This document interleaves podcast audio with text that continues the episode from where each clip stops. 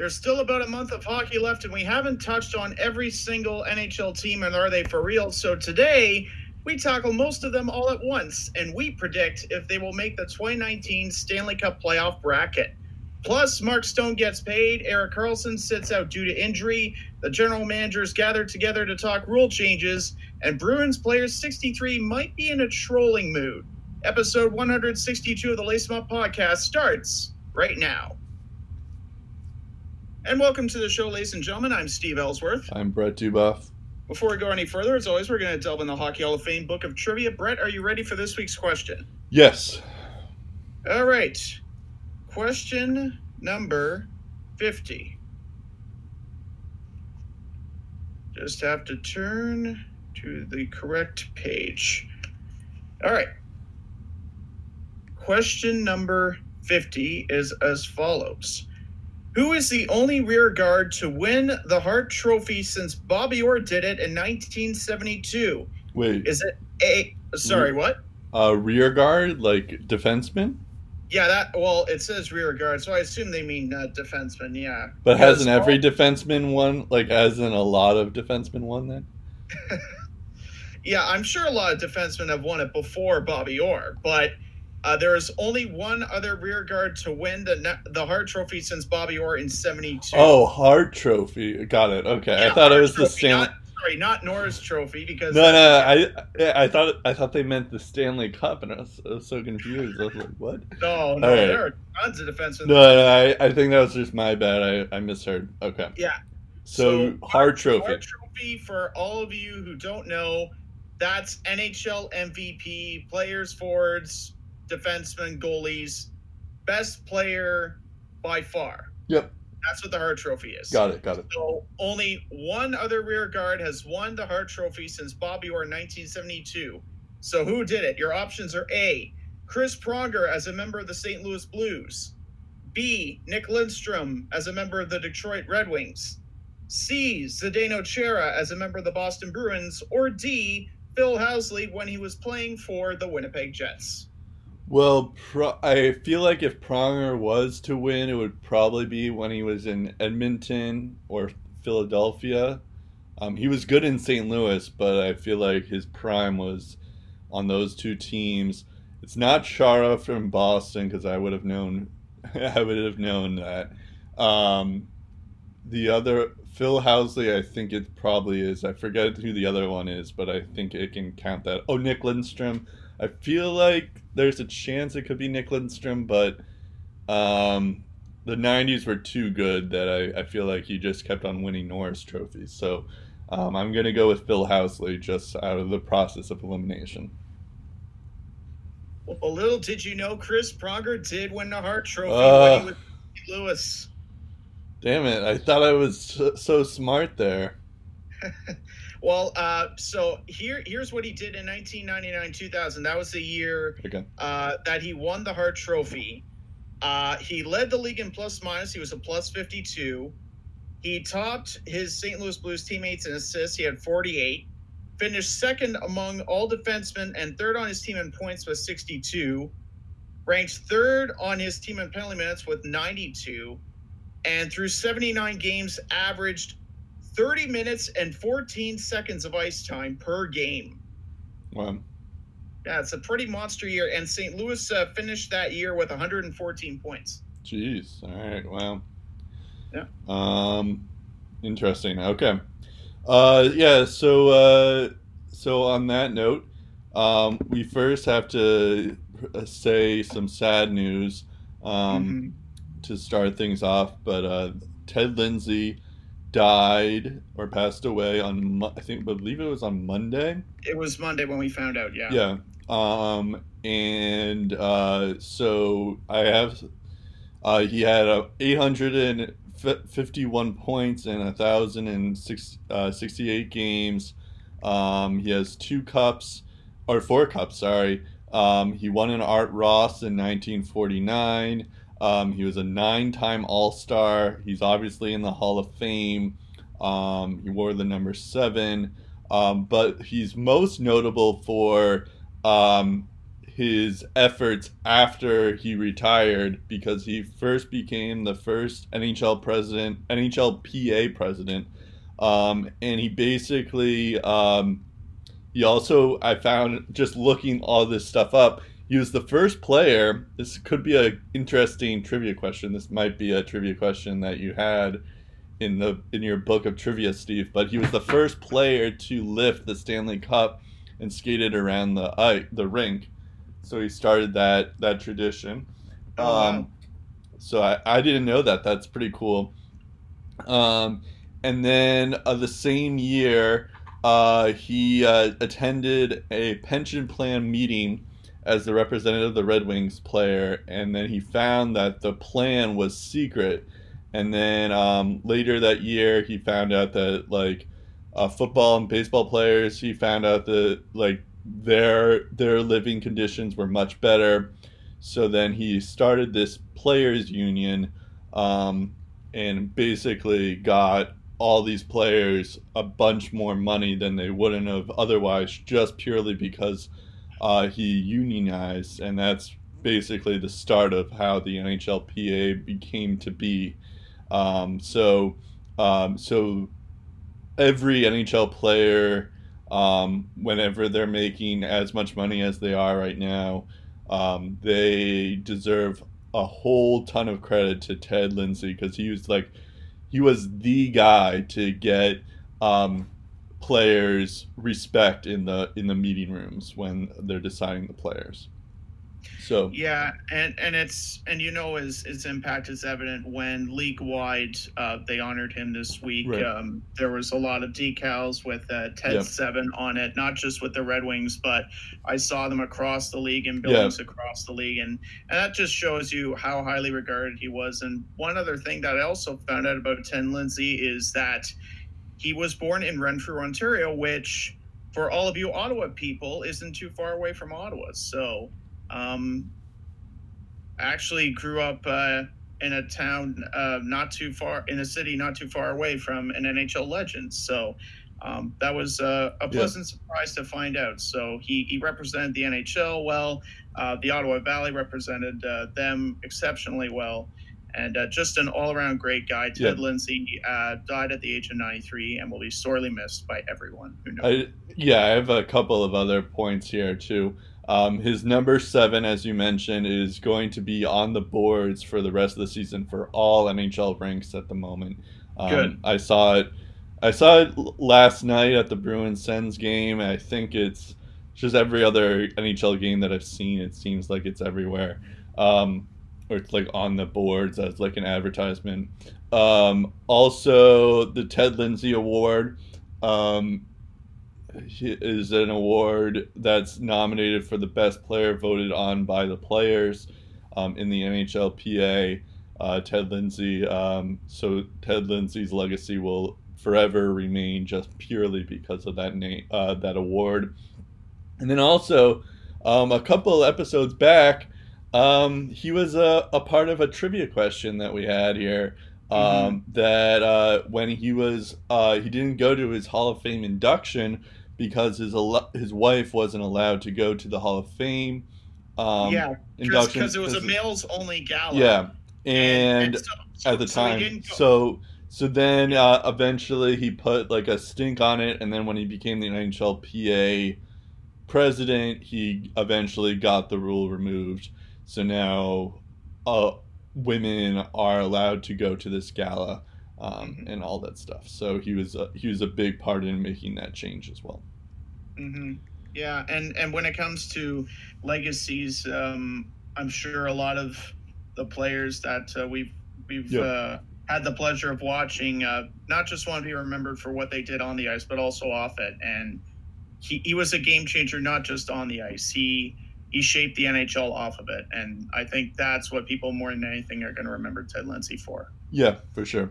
Um, all right, let's go to our main topic. But uh, yeah, Ted Lindsay's uh, gonna be remiss for everyone in the hockey community. Yeah, Um, we, we, we had to mention that it was only of course, of course. least we could do. Um, the uh, so yeah, so the playoffs are nearby. Um, they're they're about a month away. Um, but I so we started to look at our are they for real section. We started to realize that we're not gonna make all 31 teams or get to all 31 teams at this rate. We did have some fun with doing the top three, bottom three every week, every other week, but um, we figured that um, because it's close, and I think we did something similar last year.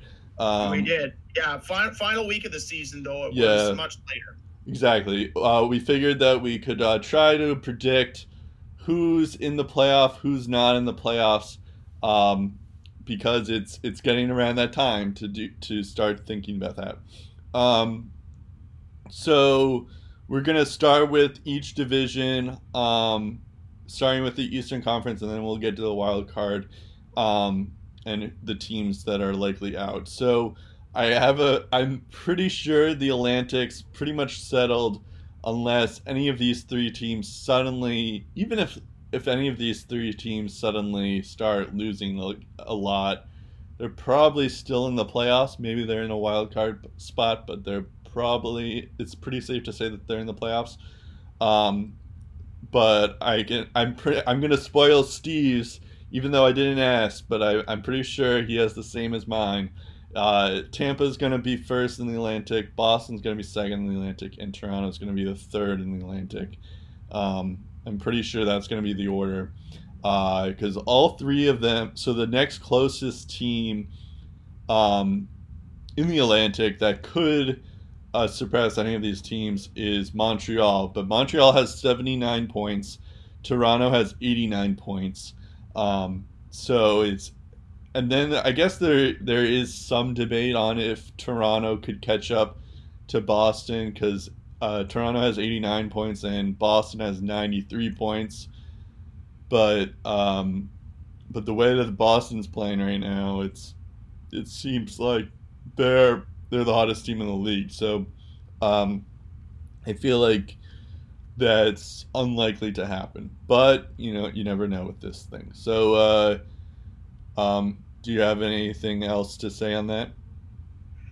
Uh, not really. Um, pretty much nailed my top three there. Um, yep. I think one of the reasons why Boston's going to finish second over Toronto is I don't know if you heard Brett, but the plan is to have Freddie Andersen and Garrett Sparks split oh, yeah, the final um, 14 or 15 games. So each goalie would play close to half of them.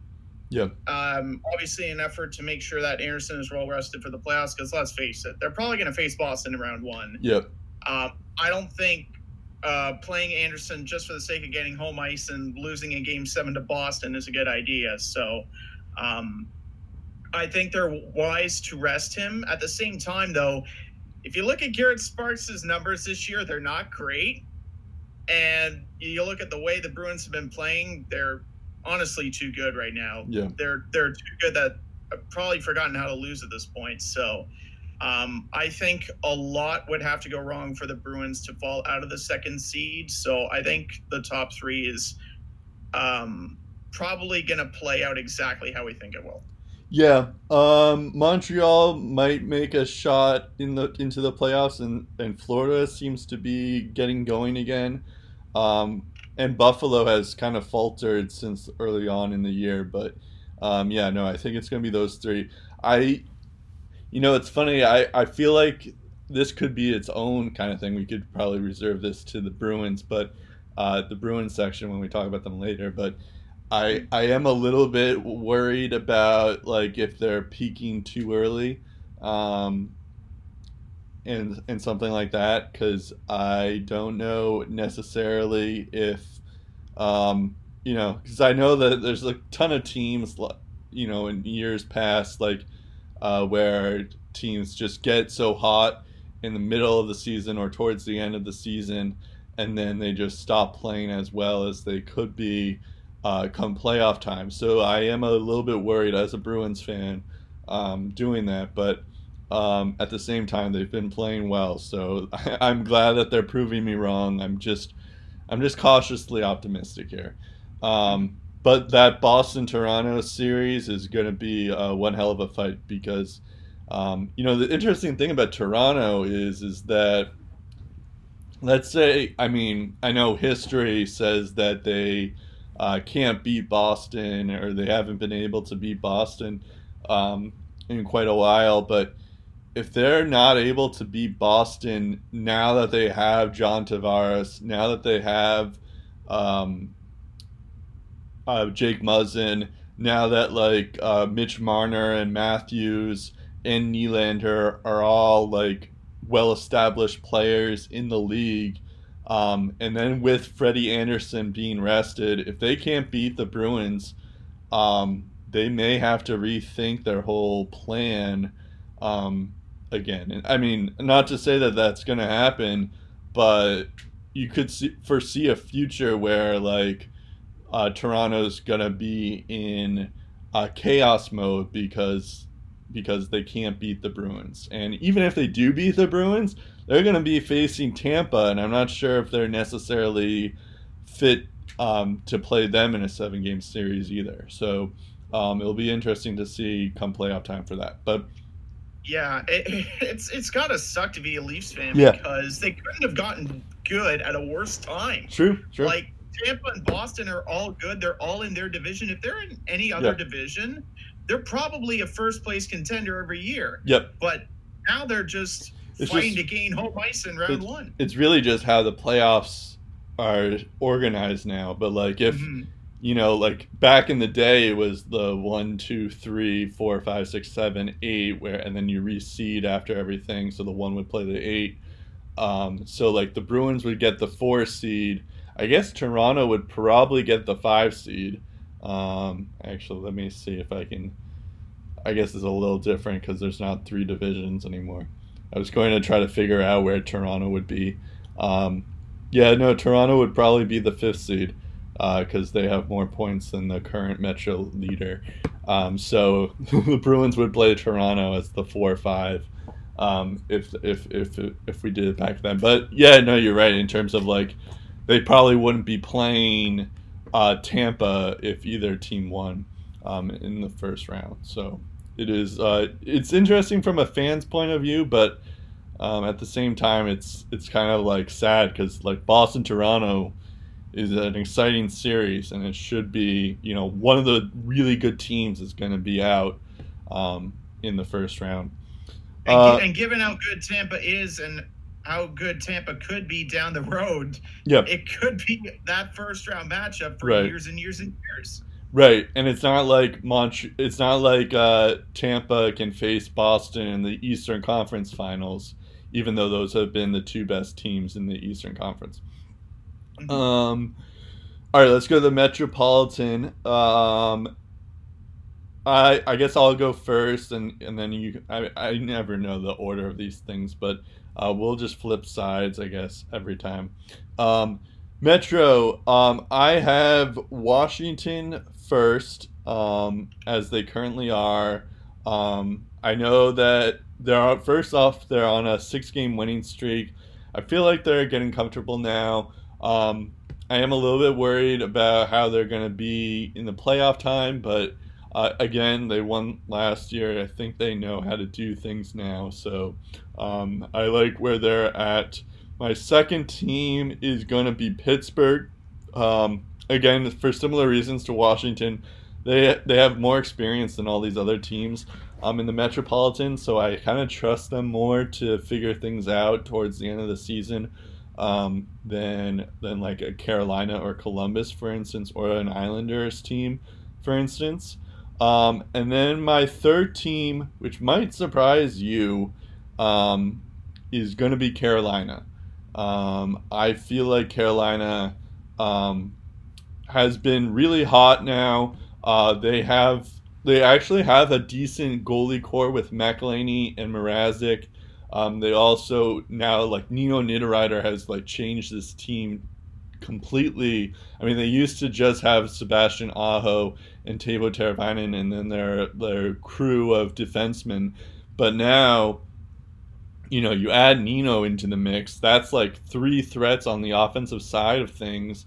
Um, and then you have, uh, you know, Justin Faulk, Dougie Hamilton, um, Jaccob Slavin, Brett Pesce, um, you know, I I could go on. I'm blanking on all the other defensemen that they have, but um, it seems like they're working as a team, and I, I, I don't know. I like what the, I like what I'm seeing from them, so I feel like they're going to be the third spot. Yeah, I I'm gonna agree with you on um, the first spot. I think Washington's gonna get it. Um, just just because um, they have the firepower to finish in first. However, they're going to have some tough tasks. Uh, they have Tampa Bay three times before the season ends. Um, at the time we're recording this, they're facing the Winnipeg Jets. On paper, that should be a good matchup. They also face the Hurricanes twice. Uh, they Pitts, they face Pittsburgh one more time, Philadelphia one more time, the Islanders one more time before the season is over. Um, in my opinion, they need to win at least six or seven of those nine games to solidify a divisional crown um, because the Metro Division is so close. But I think they have the firepower to get it done. Uh, I also have Pittsburgh in the second seed, um, just because they're one of those teams that, in my opinion, just finds a way to put it together at the right time. They're they're kind of like a Washington in that sense, and also Crosby has like 25 points in his last 13 games. He's, yeah, he's been nuts. Been on another level. Uh, Matt Murray is starting to play well, which is great for them. Uh, a bit concerned about their banged up defense, which is why I had them second. I think that's going to hold them back a little bit. And I also think uh, there's a possibility they could move down to even third in the Metro. But I think um, I think they'll be good enough to finish second. Third seed, I'm going to give it to the Islanders, although I wouldn't be surprised if Carolina finishes third, though, um, just because uh, I don't know if you saw, but uh, Brady Tkachuk was pushed into Robin Lehner on Tuesday night, and Robin Lehner yep. left the game with the assistance of teammates. He, he looked a bit shaken up on the play. If he's out for a significant period of time, and if it's concussion related, that could spell bad news. Uh, I don't know if you remember uh, back in 2014-15 when the Sens went on that miracle run before the Hamburglar run even became a thing. Um, him and Clarke MacArthur collided in a game against Carolina. Both were shaken up. Both never really played that season um, after that play. Um, so he's he's had um, he's had injury issues that have uh, kept him out of play for quite a bit. Um, if that is the same case here, hopefully it's not. Um, this could really hurt the Islanders because team defense and goaltending have been their bread and butter since day one of the regular season. And they've got a lot of hungry teams uh, on deck. They have Columbus and Montreal twice, uh, Minnesota, Philadelphia. They're also going to be on deck. They have Washington, Toronto, and Boston all coming up on their schedule. Um, and like I said, Washington might have a tougher schedule than the Islanders do, but they have the weapons to possibly get by those heavyweights. I don't know if the Islanders do. So I think that could result in them sliding down the standings. I don't think they'll be a wild card team. I think they'll be good enough to hold on to third place, but they could be in a rough spot come playoff time. But um, for for the moment, I've got them in my third spot. Okay. Uh, I'll let. I don't want to spoil where I have the Islanders here. Um, so, uh, what about your wild card spots? Well, you mentioned Carolina. They're my first one. Um, they've killed off 31 of their last 35 penalties uh, since February 10th. Their power plays in the top 10. Um, they haven't averaged as many shots per game uh, in the past month uh, compared to how they started off. They were averaging like 40 shots per game in like the first 10 games, something ridiculous along those lines. Um, and I, I think they're starting to show a little bit more of a human side. Um, for, for a while, they were playing like they were cyborgs on ice, but um, they got throttled eight to one against Winnipeg um, on home ice, which is not really a theme. They've usually been very, very good on home ice, and they've really fed off of uh, the momentum they've gotten from the crowd there. Uh, but then the next night, they go on the road against Nashville and get a huge 5 3 win over against a, a very tough Predators team. Um, and because of their tough schedule, that's why I have them as a wild card spot. But Justin Williams has got this team believing in themselves and in the process. And I think they're a good enough team to make the playoffs. So I have them as my first wild card. Okay. Uh, do you want me uh, to give you my second wild card? Yeah, yeah. I was, I was, I was gonna give. Yeah, we're gonna. Okay. Yeah. All right. Well, uh, then, uh, you know what? This is gonna be interesting because there's a bit of an asterisk to it. Uh, Montreal's going to get the final wild card spot. Interesting. Um, they've surrendered the 10th fewest shots uh, over the past month, even though Price has gone 5 7 and 0 during that stretch. Um, but Brendan Gallagher has been playing on another level. He's got a second straight 30 goal season under his belt. Um, Drouin and Domi have been pretty good for them as well. Um, I think it's going to be enough to get them in the playoffs, but there is one part of their schedule that could really, really burn them, and that's their final five games Columbus, Winnipeg, Tampa, Washington, Toronto. That's a huge stretch of hockey. And if they lay an egg during that stretch, that opens the door for a team like Columbus or Philly to get in. But if they're able to survive that, I think Montreal's in. Okay. Yeah. Uh, interesting. Um, so yeah, my first wildcard team is the New York Islanders. Um, I this Robin Lehner injury is actually is really bothersome to me, or at least I feel like it's gonna be a longer term thing. Um, and I'm not necessarily sure um, how the the Islanders are gonna cope with that. So I feel Yeah. like they're gonna slide a bit, not enough to truly get out of the playoff race because they they currently have a pretty good um, you know cushion um, from the, all the other teams, but um, you know I, I still feel like they're going to slide enough to be a wild card team. Um, so so but they'll they'll get the first wild card spot, um, and then the second uh, team I have here is uh, Columbus. Um, I know that they've they've kind of been hot and cold since uh, since the trade deadline, but um, I still I feel like they're gonna figure it out once they like once they get Duchene integrated, once they get to Dzingel integrated, um, and uh, maybe if they can get Bobrovsky to get into a mood, um, I think they should be ready to to do that to do that um, and just make it to the wild card spot. The funny thing is, is that they made all these big moves to get into the wild card, and then they, um, you know, to get into the playoffs, um, to like they sign all these rentals and stuff. But um, but if they do get this, if I'm right, and they get the second wild card spot, they're going to be playing Tampa in the first round, which means they're likely out in the first round. Um, Yeah. So um, I do feel bad for Columbus. You don't even have them in the in the playoffs at all. Uh, so I find that interesting. Um, Yeah, like I said, it all depends on Montreal's final five games. True. But Boston, or um, uh, sorry, Columbus has got a tough schedule ahead because Yeah. they get Boston three times before the season is over. True. They also play teams like Nashville. Uh, they have a big game against Carolina coming up. Yeah. Uh, they have Although- the Islanders and the Habs to deal with as well. I They've will got a couple of head-to-head matchups with them Those, too. yeah, so- those should be interesting because I feel like it's between those three teams. Uh, but I will Yeah. say, like when you mentioned like that Columbus is playing uh, Boston, like in their next couple of games, and Tampa, you know, Washington's playing Tampa in their next couple of games. Um, Yeah, and two of those meetings happen this week. Oh, I see what you mean. Okay, I thought you were referring to like these. This is gonna be like the last week of the season or something. No, no, Okay, that's no. They, fa- they faced the Bruins three times before April 7th and twice this week. Got it. Got it.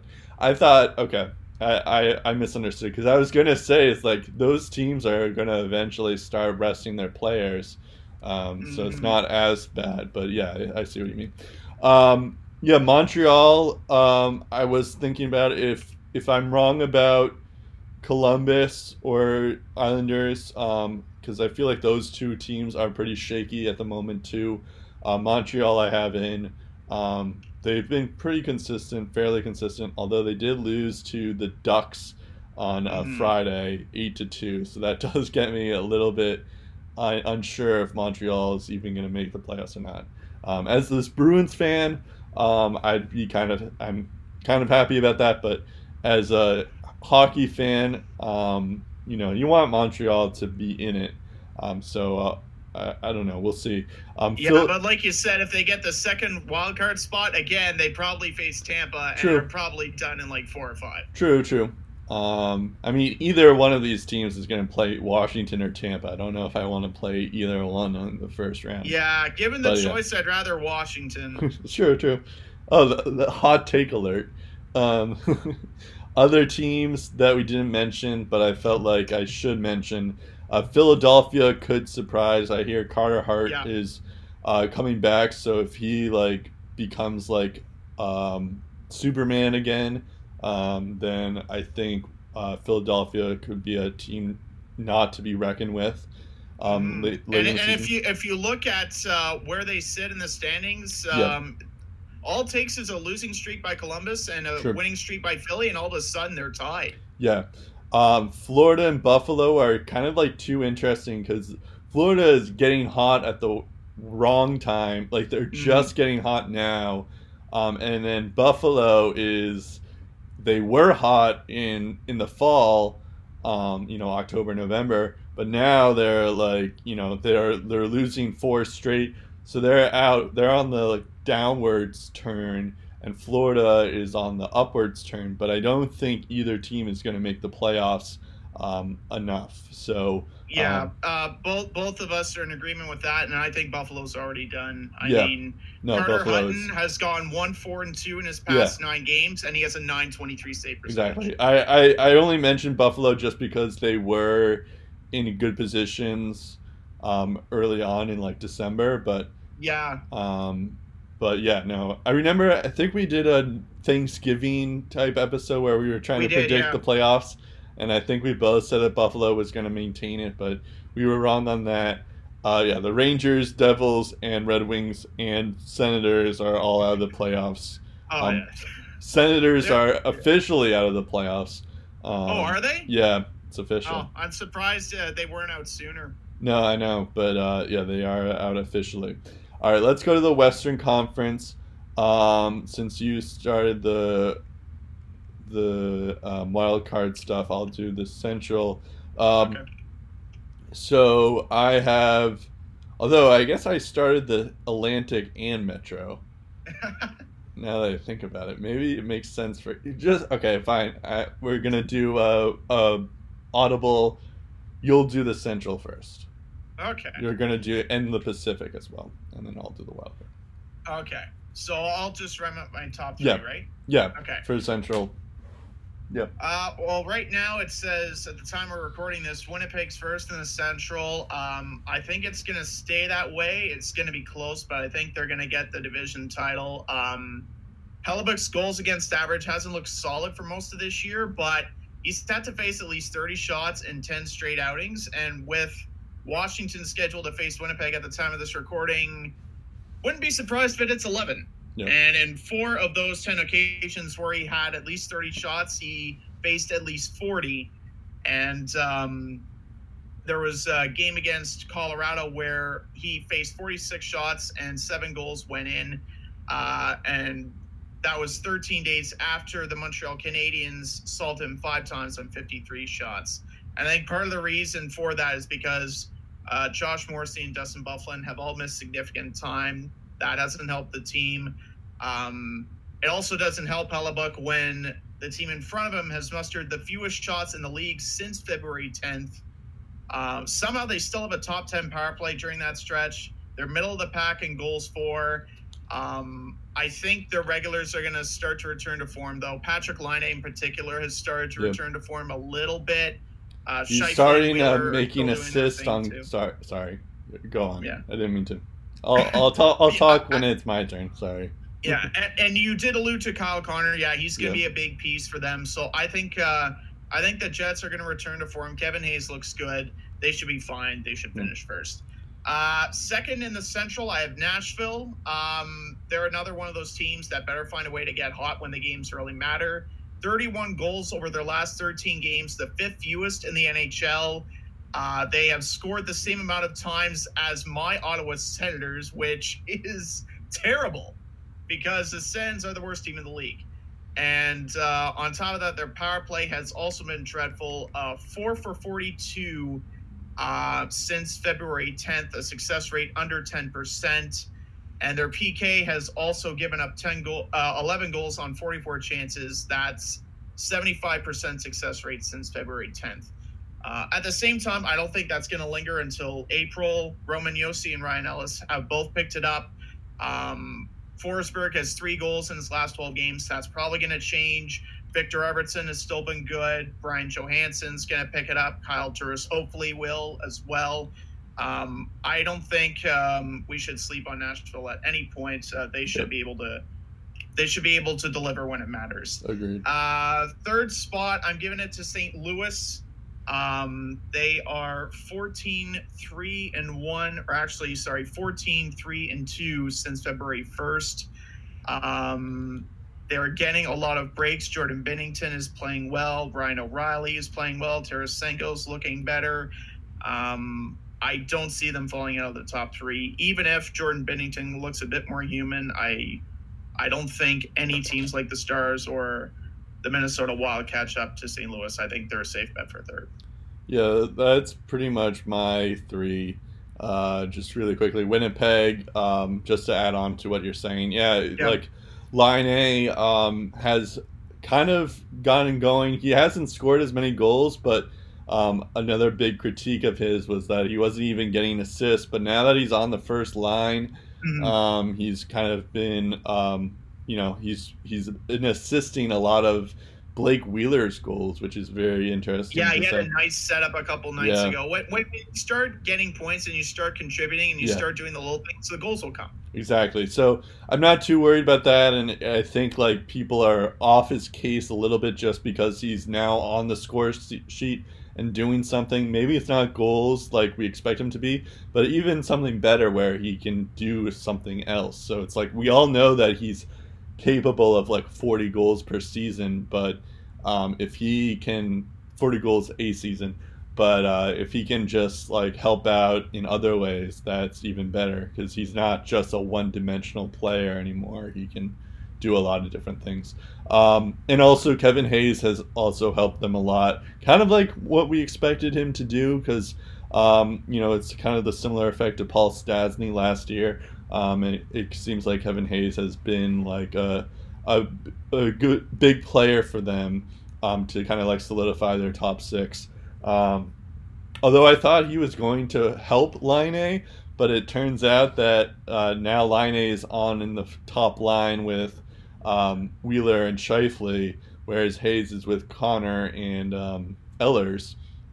So I mean that's not a bad uh, wingers to have either way, but I thought Laine was going to be paired with um, Hayes, but um, whatever is working.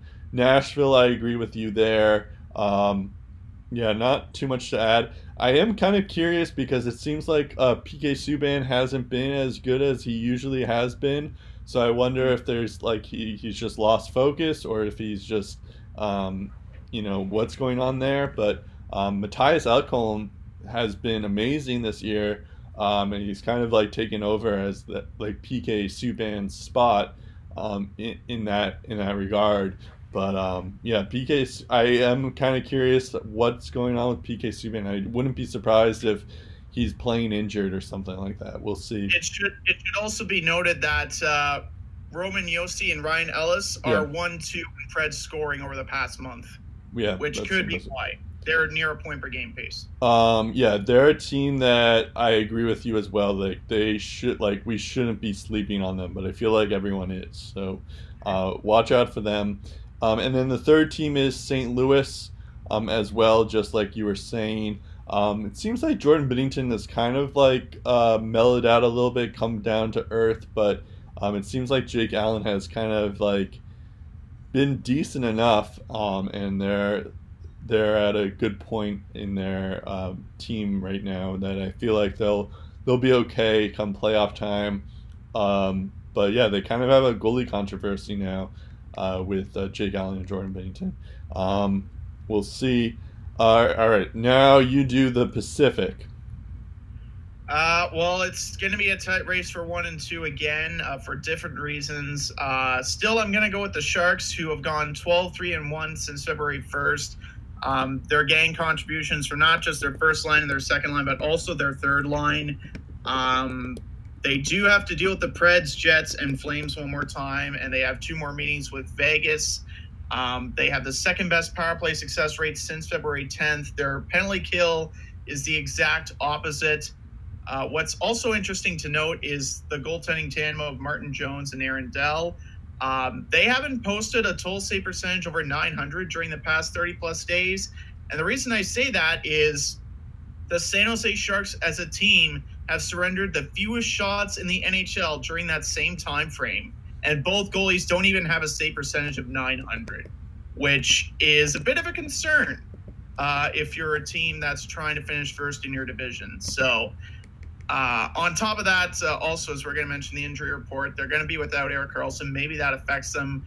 Um, but the fact that they are getting their third line going along with their first line and their second line, I think they'll have enough to finish first. It'll be close, but I think they'll finish first.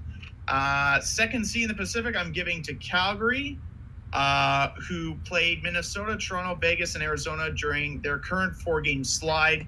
Um, during that time, they've averaged 1.25 goals for, a 3.62 goals against average.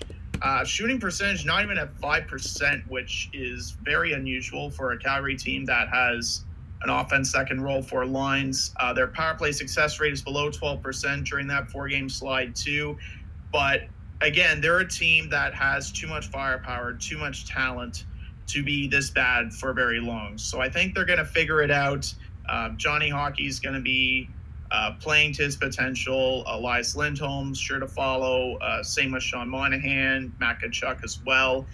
Uh, if the goaltending is better than San Jose's, I think they could win the Pacific. But they couldn't thrive against teams with stingy defense like Minnesota, Arizona, and Vegas. And they have a couple of tough draws against Columbus, Winnipeg, Vegas, and San Jose as well.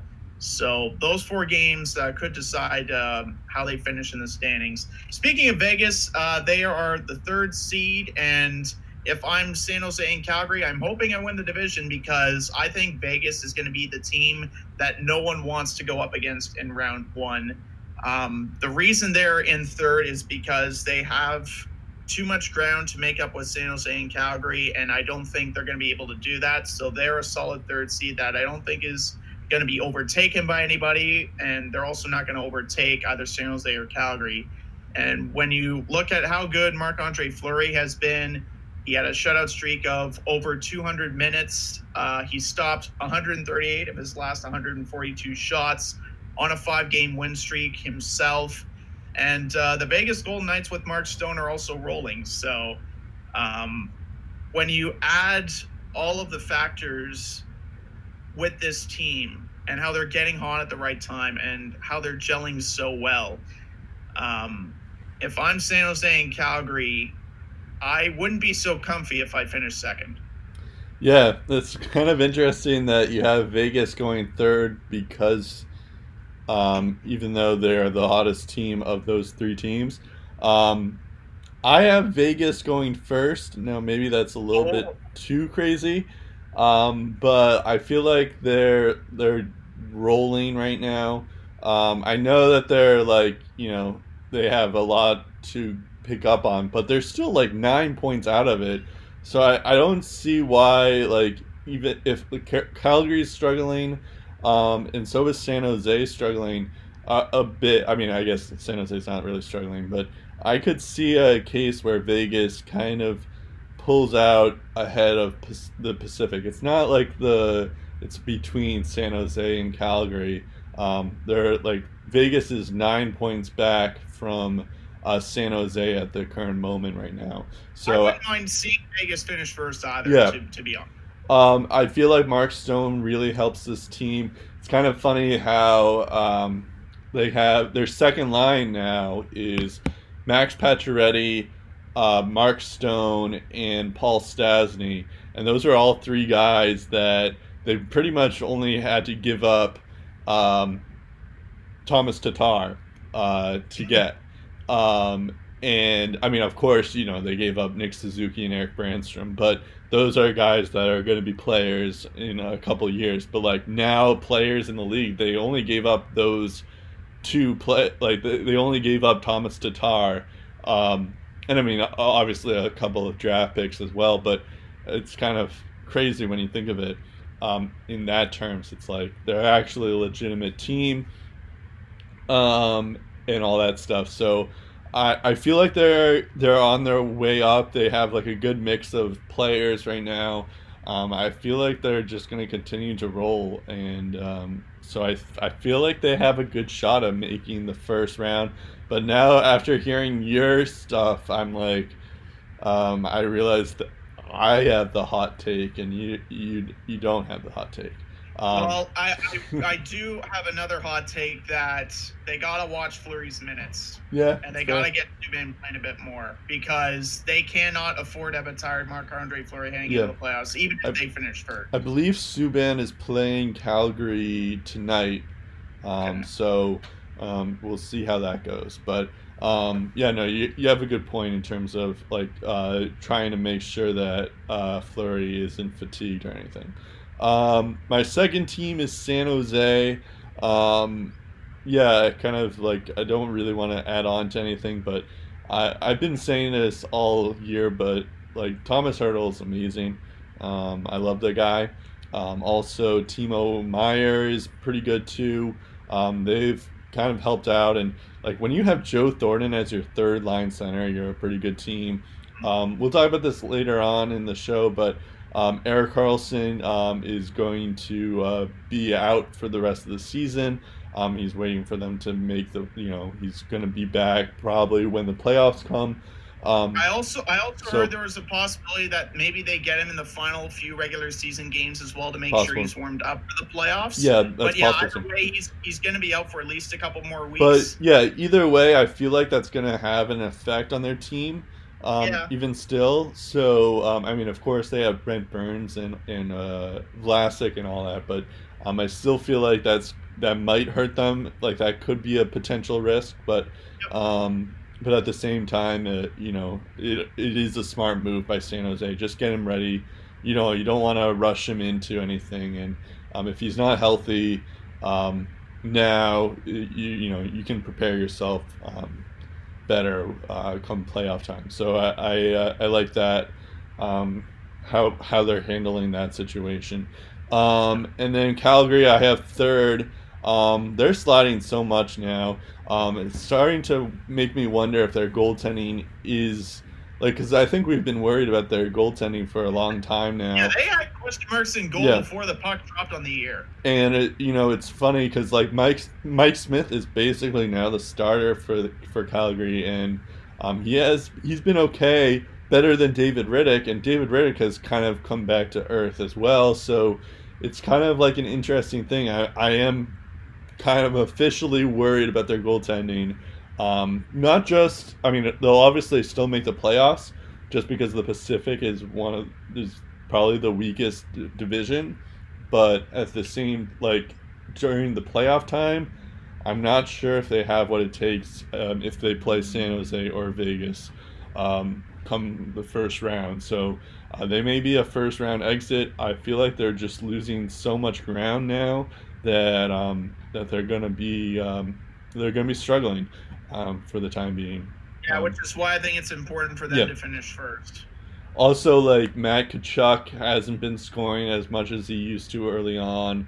Um, you know, so uh, that that has a big effect on their team because that was one of the big reasons why they were doing so well in the first place. But um, I don't think it will take them out of the playoffs altogether. But um, it is worrying that they're on a decline starting now. So we'll see. Um, let's go to the wild card. I guess I'll go first because I did it in a weird way. Yeah, that's fine. um, I'm gonna say that I think Dallas is gonna be the first wild card team. Um, they, um, you know, Ben Bishop has low key low key had a really good season this year. Um, yeah. I believe he has like a, a ninth. We talked about this last week, I think, or a couple weeks ago, but he has like a nine 30 save percentage. Yeah, 930 save percentage, um, which is amazing. Uh, he shut out um, the one of the teams last on Friday. Um, Yeah, he's, he's also turned aside 160 of his last 165 Yeah. shots. He's on a flurry type run right now. Right, right. So, um, he may be one of those play like he could be a sneaky like player, you know, goalie to get uh, in your playoff fantasy pools because you know he could be, you know, something to keep an eye on. He could be one of those like I feel like every year there's at least one goalie that goes on a hot run.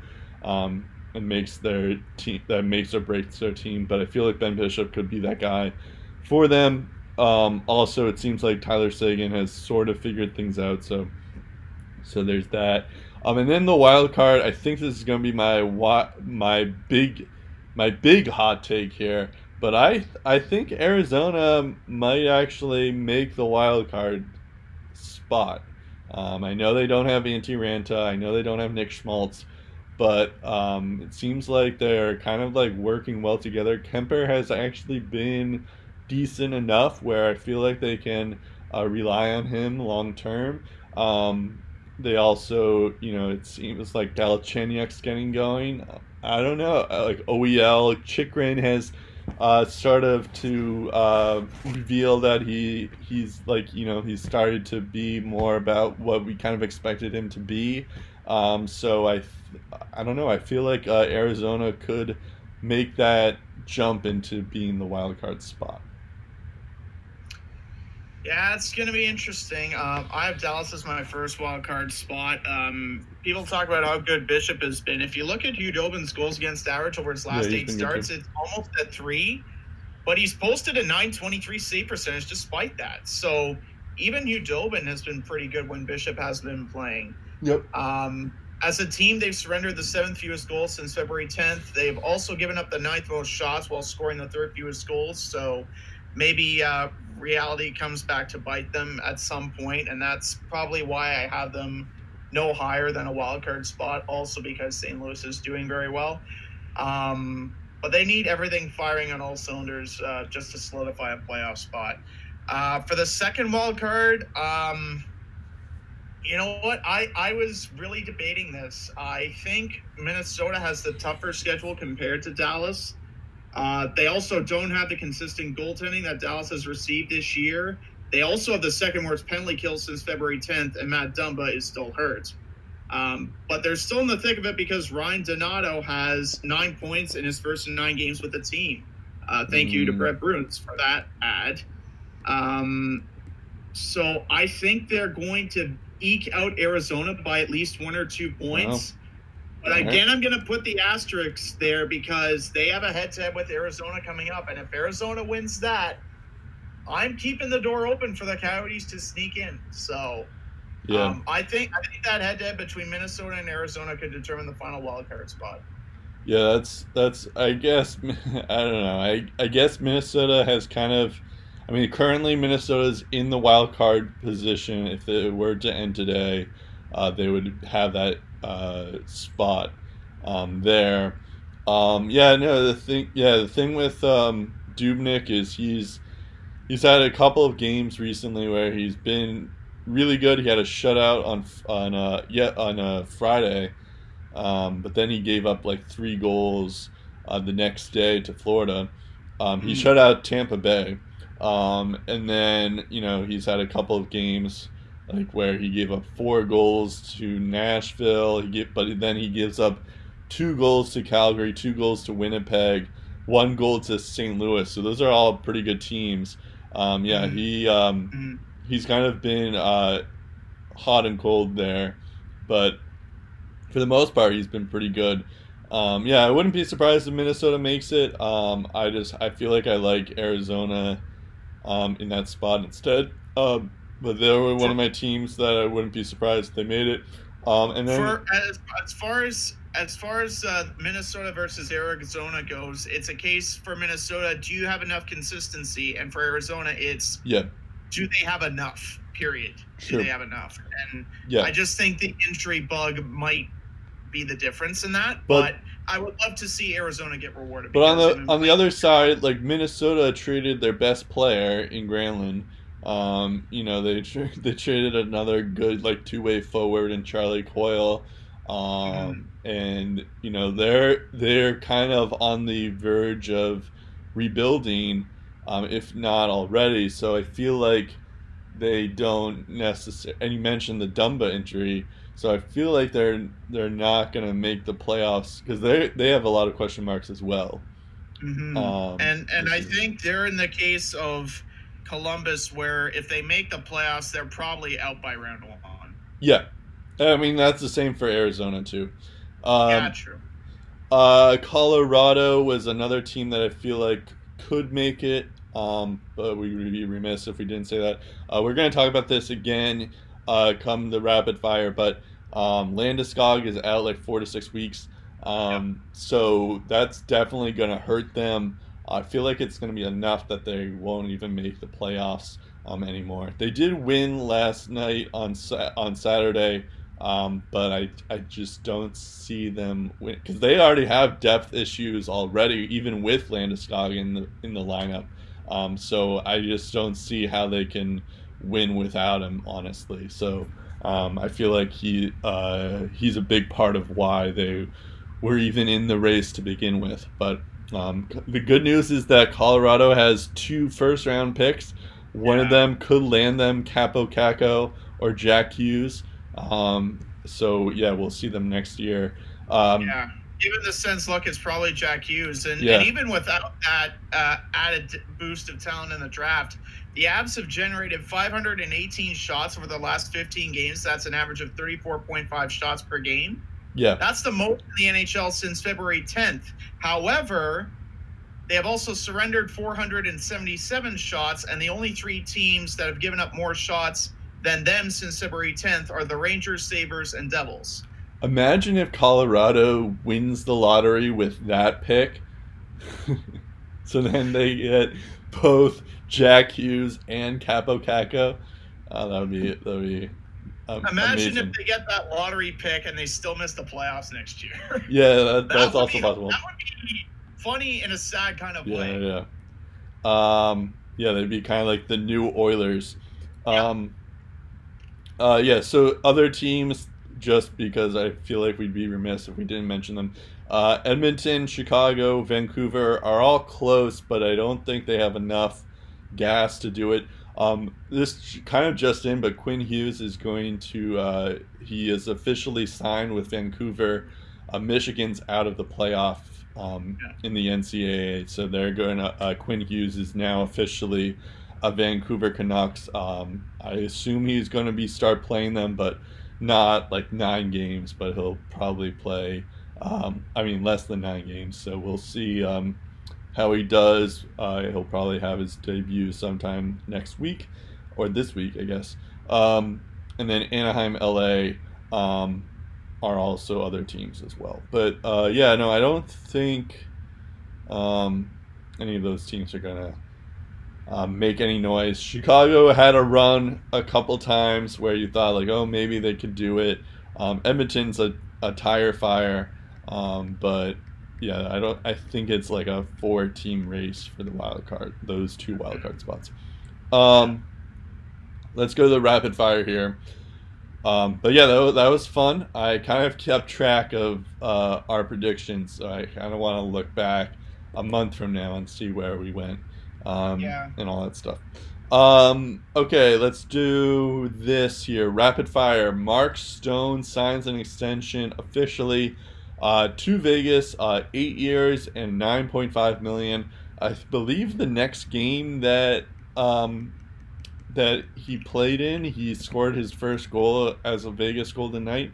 Um, he has four points in six games already for Vegas um, yeah, he's. I mean, I I picked him. I feel like they're gonna be the first of the division winners this year.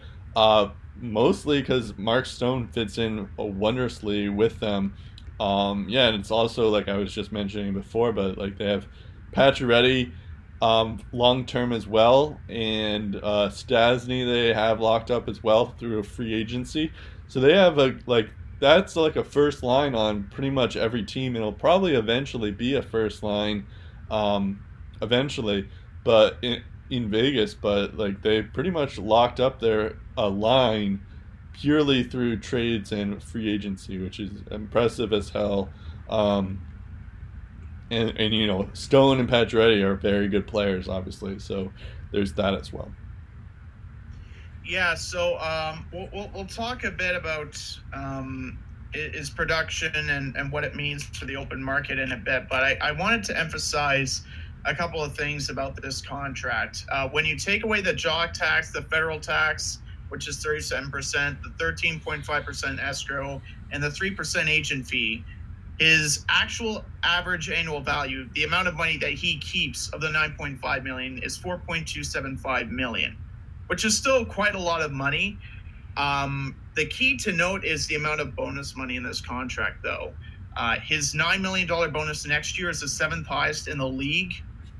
And his base salary in 2020 21 and 2022 23, both of which are potential lockout seasons, uh, his base salary drops to one million in each of those years, and all the 76 million he's making in this deal, 48 million is through signing bonus money.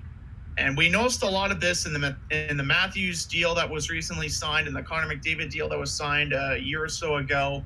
Uh, Tavares is another name that comes to mind where you see a lot of the money um, being paid out through bonuses. And uh, George McPhee was asked if he would ever sign a contract like this uh, last July 1st. And here's what he had to say about it. The whole point of signing bonuses all throughout the contract is to make it buyout proof because you can't buy out a signing bonus. You can only buy out salary. Also, if there's a signing bonus in a year where there is work stoppage, you have to pay that signing bonus whether they're playing or not. We haven't done it.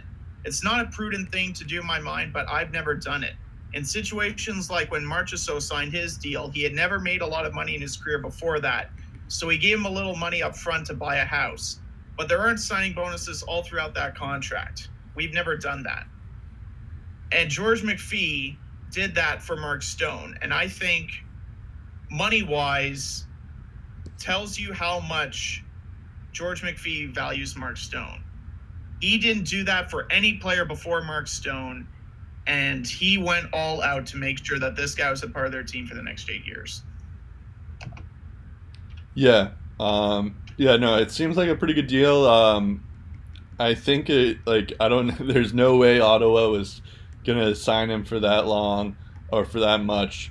Um, but yeah, no, it's it, it, seems like it's gonna work out for them. Um, but yeah, no, it seems like, and also, uh, Vegas is in a, a good spot right now. So um, we'll see how it goes in the long run, but right now it's looking pretty good.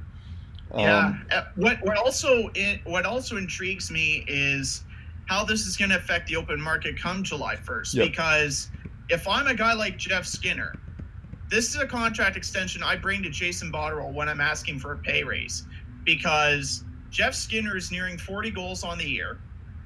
He said second in overall takeaways since 2014 15. The only guy who has more is Mark Stone. And if Stone receives an average annual value that is pushing towards 10 million, I'm thinking if I'm Jeff Skinner, hey, my average annual value should be at least eight or nine million per year because Stone is a very good player. He's one of the most complete players the NHL has to offer. But do you see Mark Stone on the NHL's top 10 jersey sales? No. no. You're likely to see guys like Nikita Kucherov, guys like Connor McDavid, guys like Auston Matthews, Alex Ovechkin, Sidney Crosby, Jack Eichel.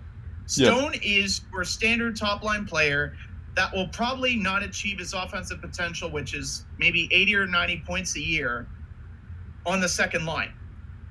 And even if he's on line one, does Vegas' style of play complement Stone's offensive abilities in the long run for him to get 80 to 90 points a year, let alone 70? This contract, in my opinion, shakes up the league. It affects the value of every other tier in the league. And what it also makes me wonder is, gee, if Mark Stone is getting 9.5 million per year, what's William Karlsson going to get? Because he's making less than six True. million this year hasn't posted the numbers that he did last year, and his numbers last year were ridiculous. He had 43 goals and 78 points. This year, just 19 goals and 43 points in 69 games. But um, how is this going to impact William Karlsson's contract on July 1st? What's he going to sign on for? And what is Erik Haula going to receive uh, after next year when he needs a new contract? Those are the things that come to my mind from a Vegas perspective. Yeah. Uh, forgot about Erik Haula. Feels like he's been out the entire year. I think he Yeah. has actually. Yeah, Um, well, the the whole reason I didn't see him on the cap friendly active roster is because he's on their IR list. Yeah, yeah.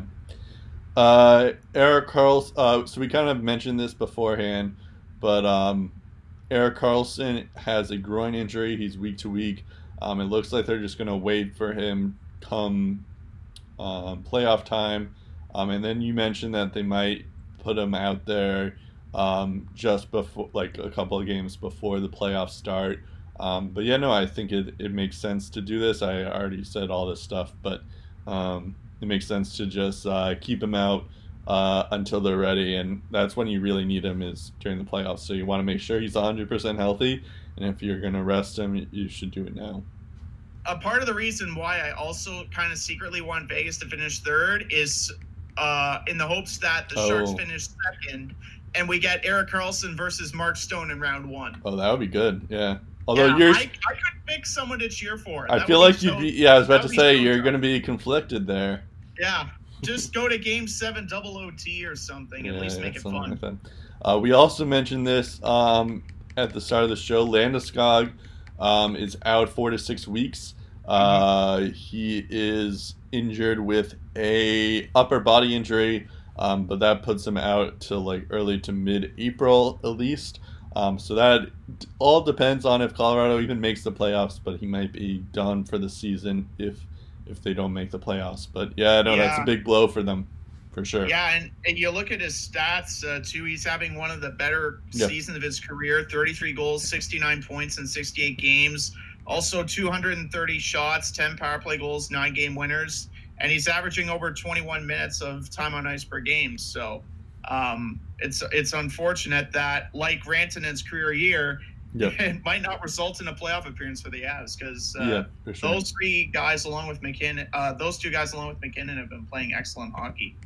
yeah, for It's sure. just it's just beyond them. Things haven't gone right. For sure.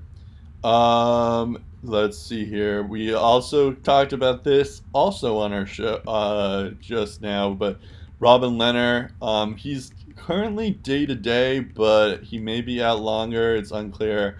Um, but uh, yeah, he has an upper body injury. Um, Especially if that upper body injury is a concussion, it's even worse. yeah, uh, you said that he had like a collision on Tuesday. Is that right? Yeah. So what happened was Brady Tkachuk was driving to the net. It looked like he was pushed in, but anyways, he he barreled into Lehner, and uh, the the the Sens scored on that play. And uh, regardless of whether he was pushed in or not, Brady Tkachuk uh, barreled into him, and uh, Lehner was shaken up and didn't finish the game. Yeah. So, uh, if if it ends up being a hit injury, that's pretty bad, uh, given what happened to him and MacArthur in 2015. You know, when once Sure. you once you suffer a one uh, injury like that, um, and and he, it took him a couple of months to recover from that. Uh, if he's out for an extended period of time, it could really hurt the Islanders. Yeah, that's why kind of why I thought that they would slide um, to a wild card spot, but Yeah. um, but yeah, no, I don't, I don't know if it makes sense to rush him back in because they just had like they found like lightning in the bottle in that sense, but um, yeah, we'll see. Um, Let's go to uh, Nico Hischier. Um, I'm actually, oh god. So I'm looking at New Jersey's injury list. They have about like 20 people on here. Oh, Um, really? Yeah. I mean, I can list it all for you. Well, I, I know for sure Hall's out. Yep. I know for sure Kyle Palmieri's out. Yeah. Uh, jo- no, Palmieri's not on here even. Uh, John. Yeah. Well, first off, we're gonna mention he, that. he was listed as week to week, I think, last week, but Okay, well, he's not on here. I don't know what to tell you. Uh, Nico Hischier uh, is injured. He has an upper body injury. I believe they said that he might be out for two weeks, um, but he's not on their road trip. Um, so we'll see about that. Um, if you're curious, because I, I think you're you are, we'll see. Um, John Quenneville, Stefan Noesen, Kevin Rooney. I know big names here. Jesper Bratt, I figured Bratt would be on there. Sammy- I thought, I thought it not get injured. Sammy Vatanen has an illness. Uh, All right. Nathan Bastian, um, whoever that is. Uh, Nico Hischier, um, as we Yeah. mentioned. Um, Mirco Mueller. Uh, they have Miles Wood on here twice, but I don't know why. they also have John Quenneville on here twice, uh, Pavel Zacha, and of course Taylor Hall. So that's like that's a lot of players. But I mean, is not, it- yeah. not 20, but more than five. That's, Yeah. that's still a lot. Not yeah, obviously, and I mean I'm exaggerating for obvious reasons, but it's a lot of players. Um, even still, like you know, obviously that Nico, uh, Nico's injury hurt, but again, kind of like Taylor Hall, um, it's you know it kind of makes sense just to give him rest because it's this is a lost season anyway, so you just Yeah. you know try your best next year. Um, but maybe I don't know. Maybe it makes sense to just let go of Nico this year as well. Like just take him out um, for the rest of the year, just so Yeah. you you know you can try to get a better lottery position Mm. um, when it happens. But yeah, no, that that uh, we'll see. Um, then uh, we have uh, I only have well, I mean, there's another reason here because he was a he was a big prospect for them, but um, and still is. But uh, Jesse Puljujarvi um, is underwent surgery on not one hip but two hips, uh, which Yeah. is amazing. Um, I did some research on here, and apparently this is very common amongst a lot of like young NHL players. Like, there's just a way of like if you're skating a lot, um, just growing up, it's just natural. Your hips naturally just going to be disjointed at one point of your life. So it's kind of Yeah. like the equivalent of like having a Tommy John surgery in baseball, um, where you know you, you just have to get it done with because it's like uh, it's just a thing that hockey players have to do. But having surgery on both hips is crazy to me. Um, yeah, both hips at once. yeah, at Not once. just one after the Yeah, other at the same right, right, at the same time too. Um, so I hope all the best for him. I just hope, like at this point, I just hope he, that he can like walk fine. Um, Mm. but um, yeah, he's only 20 years old as well, so it's not like he's that old. Um, but uh, you know, I just hope that he's fine, and it's not like a tragic tale of um, injuries ending his career shortly. Um, but I mean, at least he's getting it co- covered now. Hopefully, it works out for him, but I imagine it's going to be a while for him uh, to be back to what we expected of him to be. Mhm. Um, yeah, do you have any thoughts on that or no? Well, uh, yeah, I even if he even if he wasn't hurt, I, I feel like his time in Edmonton is slowly running out. Um, I, I just don't know if he's a good enough fit for the Oilers. Um, if he's better off on a, a different team that will be able to utilize him better. I just think overall he hasn't been a good fit with the team, and it's tough because you know he was he was a highly touted prospect when he first arrived. Um, In fact, lot of- people thought Columbus was. uh, Yes, uh, picked Dubois instead of him. Yeah. But uh, yeah, it, it's it's a it's another uh, draft. It could be another draft pick bust, regardless of his health. But uh, at at this point, you know, when you have surgery on both hips, you know, you're you're not just concerned about you know what your future is for your team is do you have a future in hockey so True. uh, hopefully everything goes well and he's back on the ice ASAP. But uh, definitely not an injury uh, the Oilers should be willing to rush because uh, if, if if they botch this, uh, his career not might not only take a hit, uh, he he might not be the same. So Yeah. we'll see. We'll see. Uh, Mike Green uh, looks like uh, he well he's out for the season. Um, it looks like it's an illness. It's not a, like an actual injury. He's had yeah, yeah, so, uh, I'll give you some backside. Yeah, it's like that. some liver in, illness or something like that. Yeah, so uh, he had this back in October, and it's Wow. come back. So they're Yeah. just shutting it down, making sure he rests up, and making sure this is taken care of and it doesn't reappear. So Yeah, I mean I guess that's something, but Yeah. um, that's unfortunate for him. Um, spe- speaking of career-threatening injuries, that could become career-threatening in a hurry. So True, true.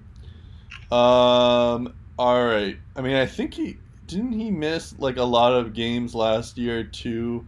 Um, I don't think it was due to an illness, but um, Yeah. I don't know. I'm getting shades of like a Marian Hossa, like he uh, he couldn't play just because he was like allergic to um, the uh, yeah, like a very bad uh, skin his condition. uniform. yeah. Yeah. So I wonder. I, I don't think this is a skin condition, but if this is like a just a disease or a virus, um, yeah, that's not going to be great. Um, and then uh, so that's it for injuries this week. Um, so now we're going to talk about uh, one. There was GM meetings this week. There wasn't a ton to talk about, but uh, there was. Um, Marc Bergevin did make a comment about this that I think is worth discussing at least. Um, as you guys know, um, the or maybe you don't know, I don't know. Offer sheets um, where you uh, another team can offer sheet a restricted free agent, um, Mhm. and it's become this whole deal where um, if the player signs the offer sheet, the uh, the te- the original team can match the offer. Um, and then, but if they they don't match, then they have to um, the team that offer sheeted has to give back some compensatory picks, um, and that's a big reason why we haven't seen an offer sheet um, even happen since like I want to say 2010. Um, so that Ryan O'Reilly, the Flames, offer sheeted uh, him. I believe it probably was after 2010, but it's been a while. The most notable was Shea Weber Yeah. when the Flyers offer sheeted him in Nashville match. Right. But like, uh, yeah, the uh, the Flames offer sheeted Ryan O'Reilly, but the the Avalanche matched. Um, yeah, you mentioned the Shea Weber one, so that may have been the most recent one, uh, but that was like in 2013, um, if I remember correctly. So that it's been a while, just to say that. Um, but anyways, um, Marc Bergevin was saying is that he says this to Pierre LeBrun. Um, maybe one of the reasons it hasn't been done, he's talking about offer sheets, in a long time is because with the draft lottery the way it is now, the bubble teams, those could be lottery picks. Bergevin said, that player makes you better, but doesn't make you that much better where you know you're going to be a shoe in to make the playoffs. Um, he's not sure, question mark. With the lottery system, including all the teams now that miss the playoffs, all the teams have a chance at the top pick. That might be making teams a bit more nervous, and I mean, the elite teams don't have the cap space to make the, that offer sheet, so it really comes to the bubble teams. I think that's one of the reasons you don't see it as much now. I mean, a team can go from 15 to 2 in the lottery now. Um, it used to be where a team, if, if a team that was high up or like almost just missed the playoffs, um, like wins the lottery, they only move like three spots. But Bergevin's or what the NHL does now is that if you do, um, if you do win the lottery, even if you are like close, even if you were close to winning or making the playoffs, uh, you could get uh, the first seed. Um, and this uh, this definitely helps in the tanking. Like not a ton of teams tank anymore, but um, it, at the same time, it, it does give a good point as to why there are going to be like there are less offer sheets, or we don't see them as often as we used to, um, which is kind of a shame because I feel like you know the teams have all the power come when you come to like young players, um, really, and um, but yeah, no, I think I think it has more to do with the fact that they don't want the compensatory picks, even if it is going to be a lottery pick or not. Um, Mhm. It doesn't have to do with the lottery protection on that on those picks. It just has more to do with the fact that if you sign, if you offer sheet someone like Mitchell Marner for Mitch Marner for like I don't know ten million, you're going to be giving up four straight years of first round picks to the Leafs, And paying a guy ten million in Yeah. the process. Exactly. So you have to really think about if it's really like if Mitch Marner's the guy, like if you're gonna pay Mitch Marner that much, like you're gonna have to make sure that you have a really good team and make the playoffs those next four years, and that's not something that a lot of teams will do. I feel like the only two players that you could make a case for offer sheeting that much would be Matthews and McDavid, but um, that's not going to happen anymore. Uh, but yeah, but there, this year we've talked about this before. Mitch Marner, Laine, Rantanen, Tkachuk, Point, Brock Boeser, McAvoy. Um, they're all going to be RFAs, but it seems pretty likely that they're all going to be signing with their the team that they um, that drafted them. Mm-hmm. Yeah, I, I definitely agree with Bergman. I think uh, the lottery uh, does have something to do with it. Um, and, and uh, uh, again, to, to reiterate my point, you know, if if you're a really bad team and you're just as bad as you were before, um, you basically sign a guy for like nine or ten million dollars a year to a max contract, and you might be giving up four lottery picks. Yeah. Like, no matter how good that player is, that's a trade you probably lose. Yep. So yeah. Oh, uh, I thought you had more what's, to that. What's also what's also interesting uh, is that uh, there was also a proposal, not approved, but a proposal for a new rule that would force skaters to immediately head to the bench when they lose their protective gear. Uh, in other words, their helmet. And under the current legislation, a player is currently allowed to stay on the ice if his helmet becomes dislodged. Um, this proposal would have to go through the NHL, the NHL Players Association Competition Committee, and then to the Board of Governors for final approval.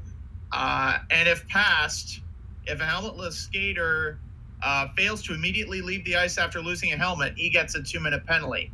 And this is a rule that um, the IIHF has adopted. And if you compare it to the AHL, the AHL is a bit different where it allows a player to remain on the ice if he's able to put his helmet back on. Um, so I, I think for the sake of safety, especially as Rob Blake points out, you know, if we grandfather the visors, we should probably introduce this. Yeah. And um, I'm all for it, especially if it uh, reduces concussions. It might be a slight inconvenience, like if if you break your stick or whatnot, but um, it, it's it's definitely safer skating around the ice with a helmet on than that. We're not in the 70s or 80s anymore where you're allowed to do that, and uh, I'm I'm surprised um, why they're even allowed to to do it back then. Even even even if the protective headgear wasn't as protected um, in the olden days, and I I would think they would be able to come up with some type of protective headgear, but a lot of the players back in those days just didn't wear any. Yeah, that that sh- I think that should help their injuries risk. I'm not. Sh- yeah, I didn't realize that was a thing. Um, but yeah, no, it seems like it should. I mean, obviously, it's not gonna like fix concussions in the NHL, mm-hmm. but it could reduce the amount um, if you do it that way. Yeah, um, and, and George Parros, uh, the director of player safety, pointed out when guys lose their helmets, they don't change their game. They want to go to those same gritty areas. They're proud and tough uh, athletes. So, um, yeah if if the helmet's knocked off and you think it changes their game plan, he, he argues no, they play the same way uh, without a helmet as they would if they did have a helmet on. So yeah, again, that even further expands the risk of injuries, specifically head injuries, um, when you think about it that way. So I, that's why I think even it's an even bigger reason to make sure that uh, they implement this rule. Yep. We're going to Bruins Sens right now. Um, I guess I'm. I guess I have here that I went. F- I'm going first. I thought you went first. I thought I, I went first. I went first last week. Okay, so, so I have. I am going. So I was right, right. there. Um, yeah. For some reason, I thought I went first last time, but no, that's right. Because you were you were ranting about Mark Stone last week. Um, that's mm-hmm. right. Um, and then I and then I had to go quickly. Um, all right. The Bruins played the Hurricanes on Tuesday. Um, it was an interesting game. Uh, Sebastian Aho got the first two goals. Um, then we had Chris Wagner, who's actually been very good for us. I thought he was going to be like one of those um, players that uh, wasn't like even as a depth guy, he wasn't going to be good for us. But he's been he's been picking it up. So I like uh, Chris Wagner. Jake DeBrusk scores as well in the second period. Um, and then on the third period, We have uh, Patrice Bergeron who gets a shorthanded goal from Brad Marchand, um, and then Justin Williams um, gets a goal to tie things up. Um, and then, wouldn't you know it, uh, David Krejci gets the overtime goal from uh, Jake DeBrusk. Jake DeBrusk um, is kind of having a moment now. Um, I think it, a lot of it has to do with with uh, do, like Pastrnak's not there.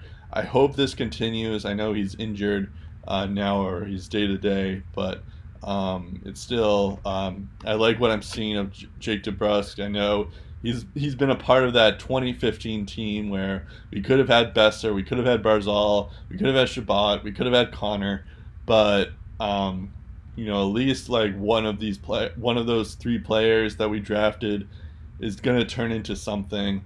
Uh, we still haven't seen Zach Senyshyn or um, Jacob Zboril up um, on the pro roster yet.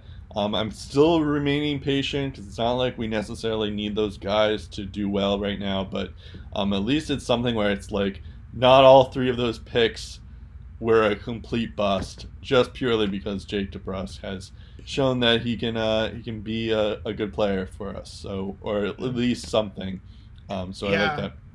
And, and, that pass that he made on the Krejci yeah. game winner was world class. That yeah, was it was nuts. Awesome. Yeah, he's kind of elevated his game, so um, I liked what I was seeing there. Uh, he yeah he's been clutch lately. He was a big part. I think he had the game winner again in Game Seven uh, against Toronto last year.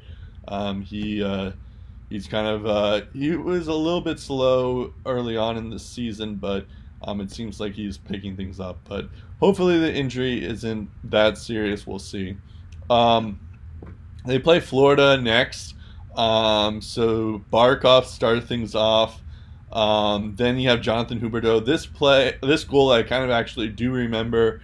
Um, it looked like it was like a high stick, but they called it um, a goal anyways. It was kind of weird because I thought they wouldn't have counted it, but um, they ended up counting it.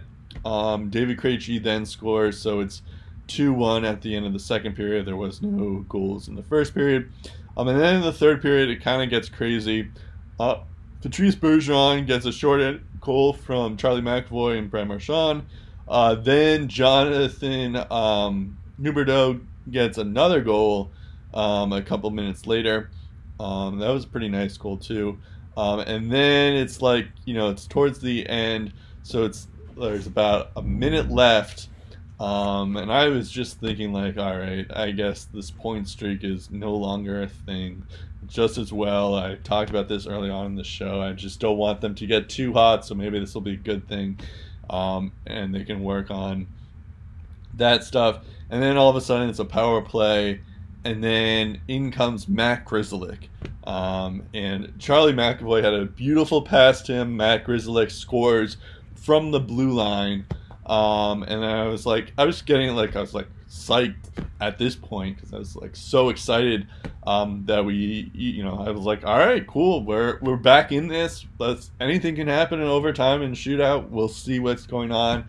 Um, I was just so psyched for overtime, and then 30 seconds later, Patrice Bergeron uh, scores like from like like a crazy place too. It was like not really on the on the wall, but like very close to the wall. He just shoots it, um, and it goes in. Um, it was amazing, and we scored with.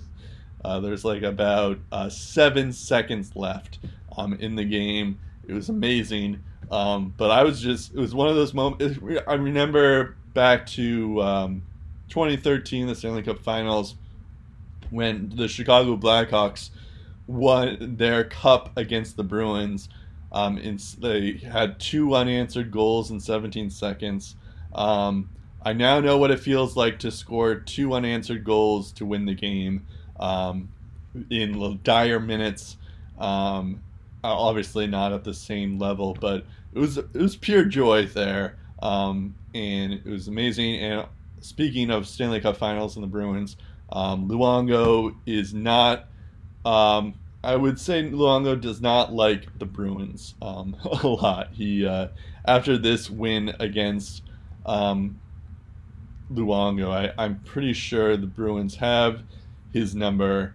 Um, I think I think the that stuff. Bruins killed Florida's playoff aspirations Yep. with that win. Like that was a game Florida had to win, Yep. and it just less than a minute left in regulation, it all fell apart.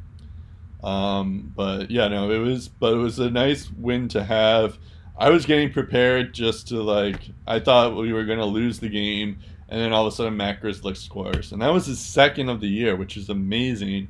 Um, and then you know, um, and then we score again, and we didn't even give the Panthers a point in that game. so Yeah, that was amazing. That's what I mean. They, they got Yeah. absolutely nothing out of that game. Uh, this game against Ottawa had a similar type feel to. I mean, not similar type feel, but it ended the, about the same way.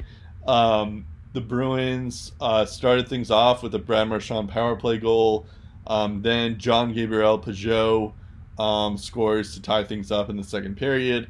Then in the third period, uh, Brady Tkachuk um, scores um, to uh, bring it to 2 1. I remember at this point, I was just like, of course, like the Senators, of, of all teams, the Senators are the team that's going to uh, break this point streak. Um, I was just like, I, I, did- I was floored. No offense, Steve, but I was like floored. I, I know I know you probably don't take offense either because you you were thinking the same thing, but I was just like, oh come on, we can't like. It's fine if we break this streak, but we can't lose to the Senators um, to give us our first regulation loss since, since like whenever it was. But I don't even react to a game the Sens are winning until it's a final. Yeah. Um, Chris Wagner again scores um, to tie things up. Um, and this was one of those ones where, again, I was just preparing for overtime. And then in the last minute or so, David Krejci scores uh, from uh, Danton Heinen and Matt Grzelcyk. Um, so, but like there was about uh, 45 seconds left in the game. Uh, so not as intense. Of course, this is the Senators, but um, it wasn't as but it wasn't as exciting. But it was still like a like come from behind win in that sense because we could have lost. Um, I was impressed by Brady Brady Tkachuk. Um, I don't know if you have any more notes. I'll get to the uh, off the ice news um, in a minute. But do since since you also watched this game, do you have any notes on that?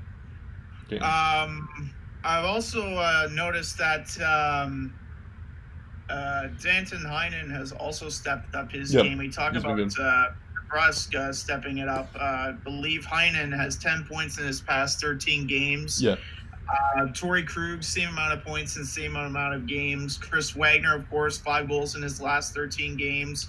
The goaltending's been pretty good. Yeah. Uh, Krejci had a big week, got some big goals. He has 16 points in his last 13. Uh, Marchand leading the charge offensively. A lot of people are picking up the pace for Boston, uh, like they have in previous years, and and that's why this team has been so good. Uh, the coaching staff has been able to get as much as they can out of this team when it really matters. I, oh, I, I, has really, it has really shown in the playoffs, but in the regular season, it certainly has. I was particularly talking about the uh, Ottawa Boston game, but uh, those nice words nonetheless. Well, well just, just in general, I mean, Yeah. the Bo- the Boston Bruins have that kind of a feel going. Like they're on a 19 game point streak. All the bounces are going their way. You Yeah. don't like even if you're down a goal in the third period, you just have that confidence of it's okay, we're going to win this game. And time and time again, the Bruins find a way. And Yeah. it would, and in, in, in the game against Ottawa was more the same. And for the sense, it's the exact opposite, where Ottawa puts forth a decent effort, hangs around a game, but gets nothing out of it. Yep. Uh, Johansson is injured. Uh, this happened in the Carolina game. Mike, Michael Ferland uh, checks him to the boards. Um, it looked pretty brutal. I think Johansson's probably out a couple more weeks. Um, but that's unfortunate. It's kind of like uh, similar to Zuccarello. It's like, we just got him, and now he's injured. Um, I mentioned De- DeBrusk. Uh, and then we have two other stories here. So, um, because of uh, what happened was uh, Ferland uh, checks Michael uh, uh, Johansson, um, and Johansson gets injured, and then uh, apparently, enforcer David Backes is a thing, um, and he starts fighting Michael Ferland. Uh, Ferland gets injured too, um, and Backes gets like an instigator penalty as well. But um, but apparently, it came to the the story happened the next day that uh, Backes and Cassidy talked um, off the ice, and they mentioned that David Backes is going to be uh, he wants to be, or he's going to be more of the enforcer type um, and let the young uh, players go. I remember this story a couple of weeks ago. Like Cassidy had a talk with David Backes where he had two options where Backes had to play better or otherwise he'd have no choice but to bring in all these young players in or um, you know you just find your way to have a role in your lineup um, the thing with David Backes and being an enforcer, which has already been said, is that, like, well, first off, he's not that great of a fighter. Um, he lost to Michael Ferland in that fight, even though Ferland, you know, a Ferland and Backes trade is um, pretty bad. But Backes also has a history of concussions, so yep. it doesn't make sense in that sen- um, in that sense because you know, like you're basically mortgaging your future just because you want to play hockey.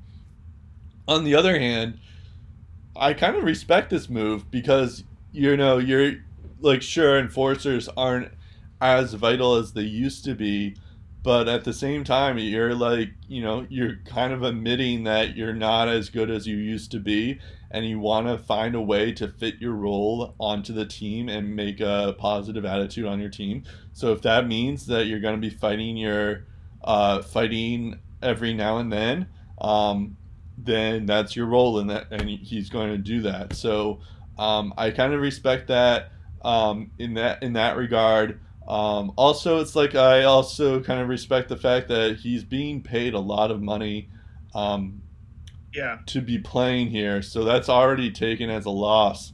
But like at least it's like it's not like he's deciding to like hang him up because he, he can't play anymore. Um, he's he's deciding to like find a way to be useful.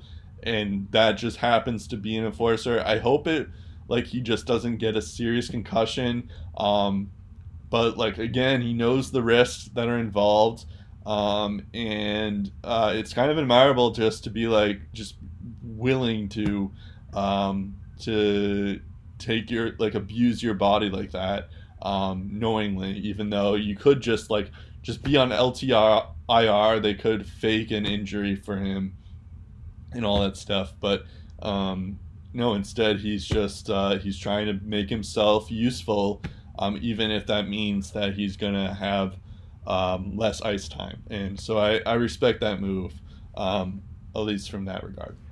Yeah, and, and he clarified also that he's not embracing the role of an enforcer. Like he's not going to try and win like a yeah. heavyweight belt or anything like that. It's just when one of the young guys gets run over or whenever one of his teammates gets run over, he's there to step yeah. in, send a message, hey, you can't do that without paying the price.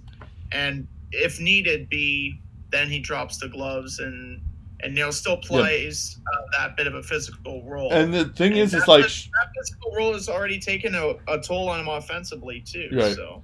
And the thing um, is, is like that, like Shawn Thornton played that role too. Um, he's already started to do that with how he uh, handled Michael Ferland with, um, you know, when Ferland injured Johansson. So, um, yeah, no, I, I kind of, I mean, I know like a lot of, it felt like a lot of Bruins fans, when I was looking on Twitter, or just Bruin Beats guys, weren't sure why Backes is going to be an enforcer, and it just doesn't make sense from from that regard. But at the same time, if it like, I feel like he wants to be making money. He, um, and he wants to find a role to continue to play hockey. And if that means that he's going to be an enforcer, um, then that means he's going to be an enforcer.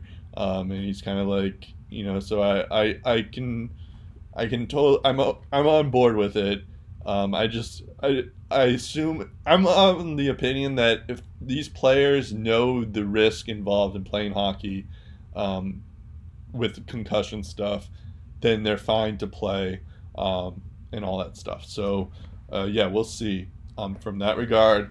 Um, also, uh, Brad Marchand.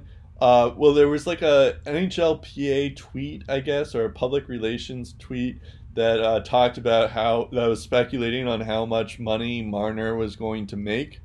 no, um, no, it, it mentioned um, an interesting stat about Marner and oh, uh, okay, sister. and then and then I, Brad, I can't remember the exact quote. I think I, it was related to, to his 80th point of the season. Got it.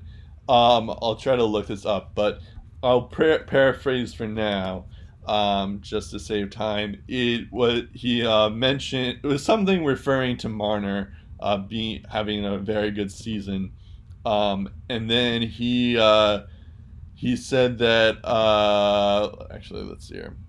Uh, give me a second.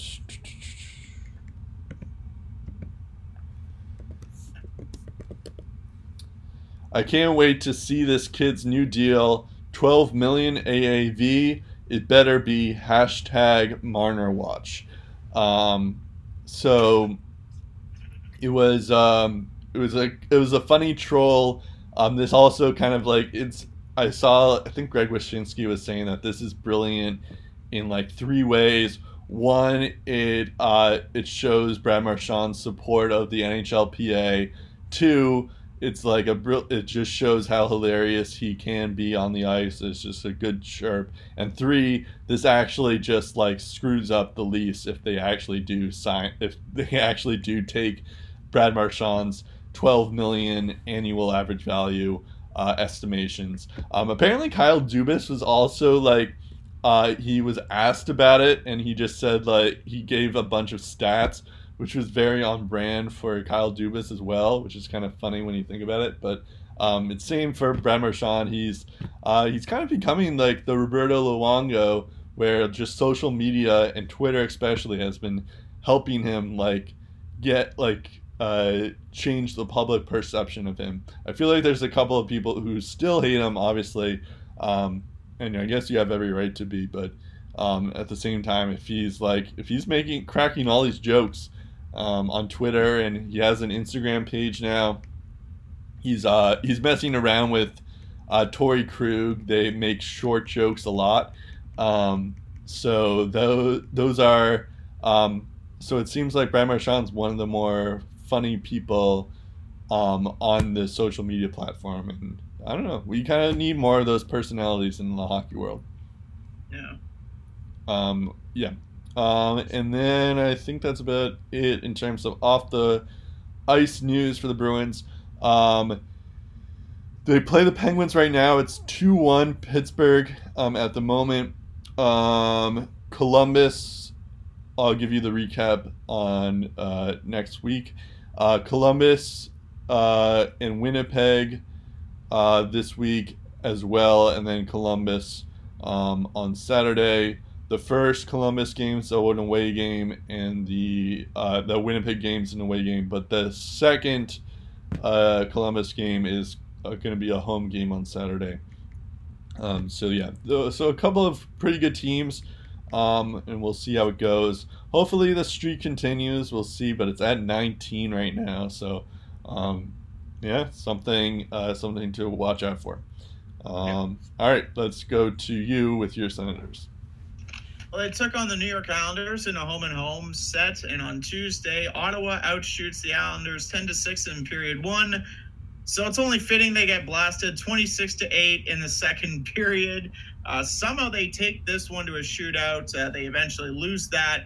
Uh, full props to Thomas Chabot, though. He pulled off a sweet shootout move that he uh, used on Braden Holtby at uh, the All Star Skills competition. It worked on Holtby barely didn't work on Greiss. He almost got it, but uh, Greiss got a piece of it, and it was enough to stop the puck dead in its tracks. So it did not cross the goal line. It didn't even come close to crossing the goal line. So um, a valiant effort by the Sens, but um, they only got a point out of that.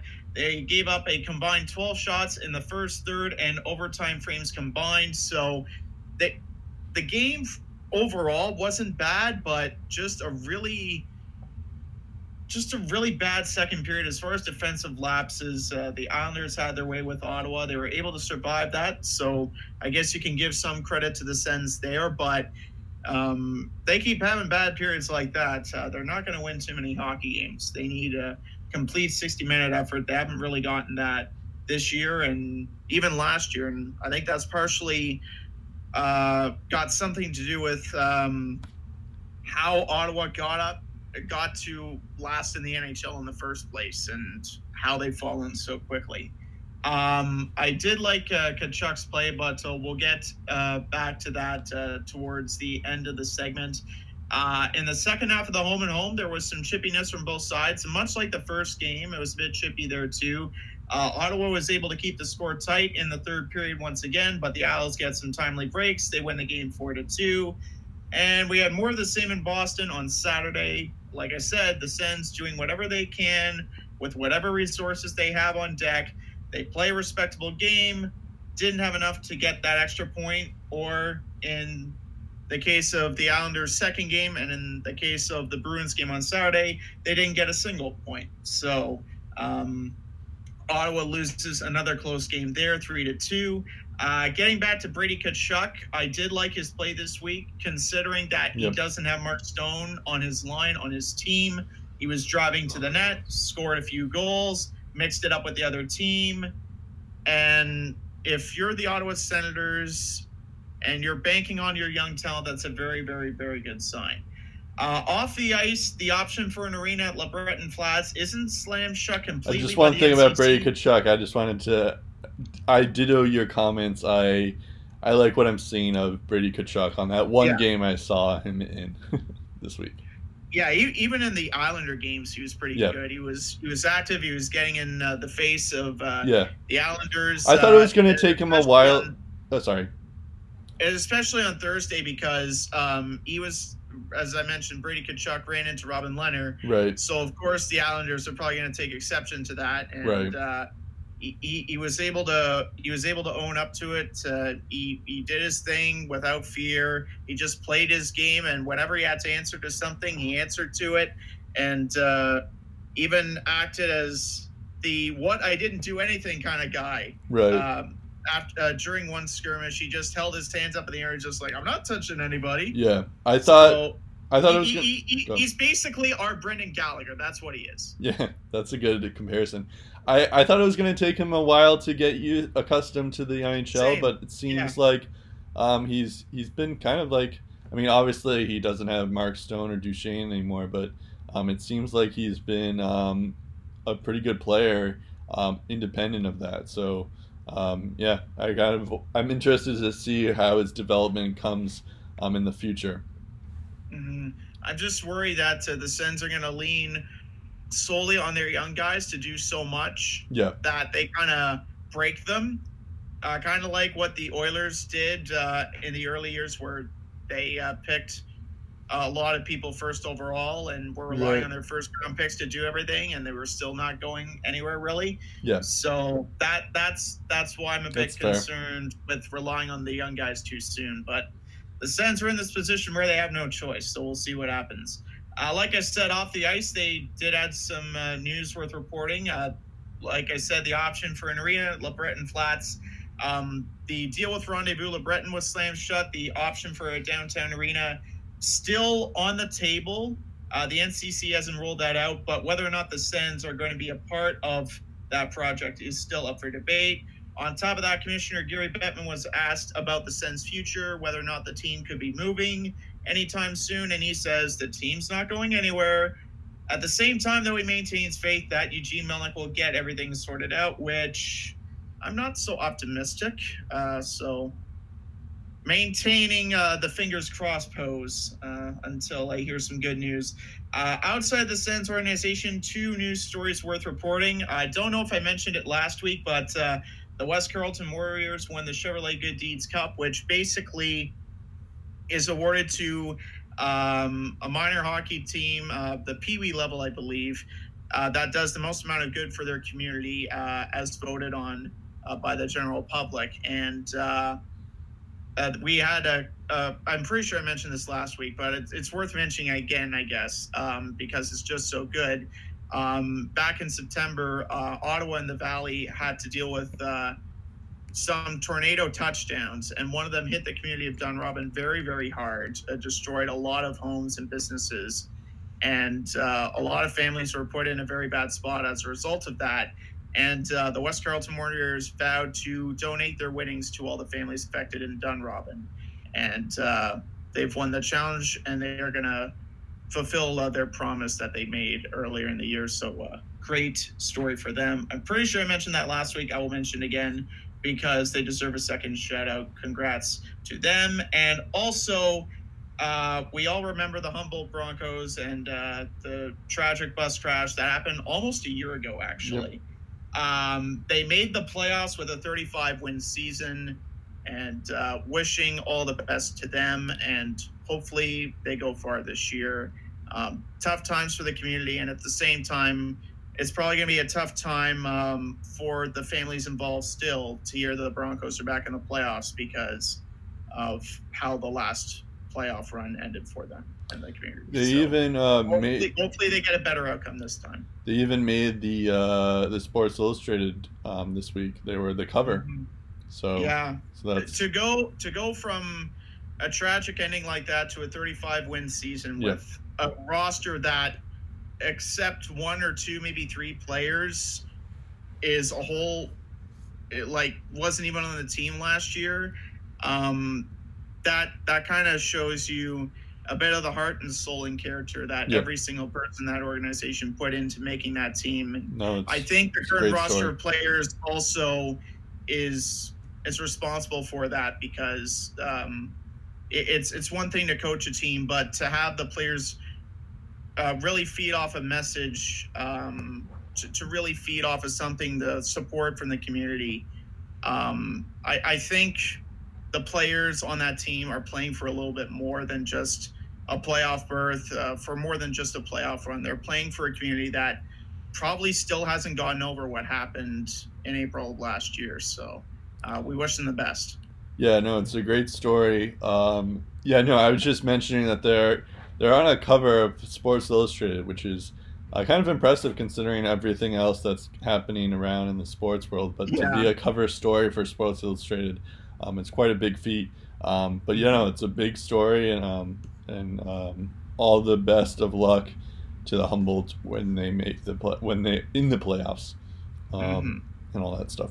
Um, yeah, so our it's a little bit shorter than last week or the weeks prior, but not by much. Uh, hopefully, you still stuck with us. we're actually back on. We're on. Uh, not back on. We're officially on Spotify, um, so that's exciting. Um, so uh, follow us there. We're also on SoundCloud and iTunes. Um, we're uh, you can check us out on Twitter at Lace Up Podcast. Our Facebook is Lace Them Up. Um, yeah, that's about it. I'm Brett Dubuff. I'm Steve Ellsworth. We'll talk again in episode 163 of the Lace Them Up Podcast.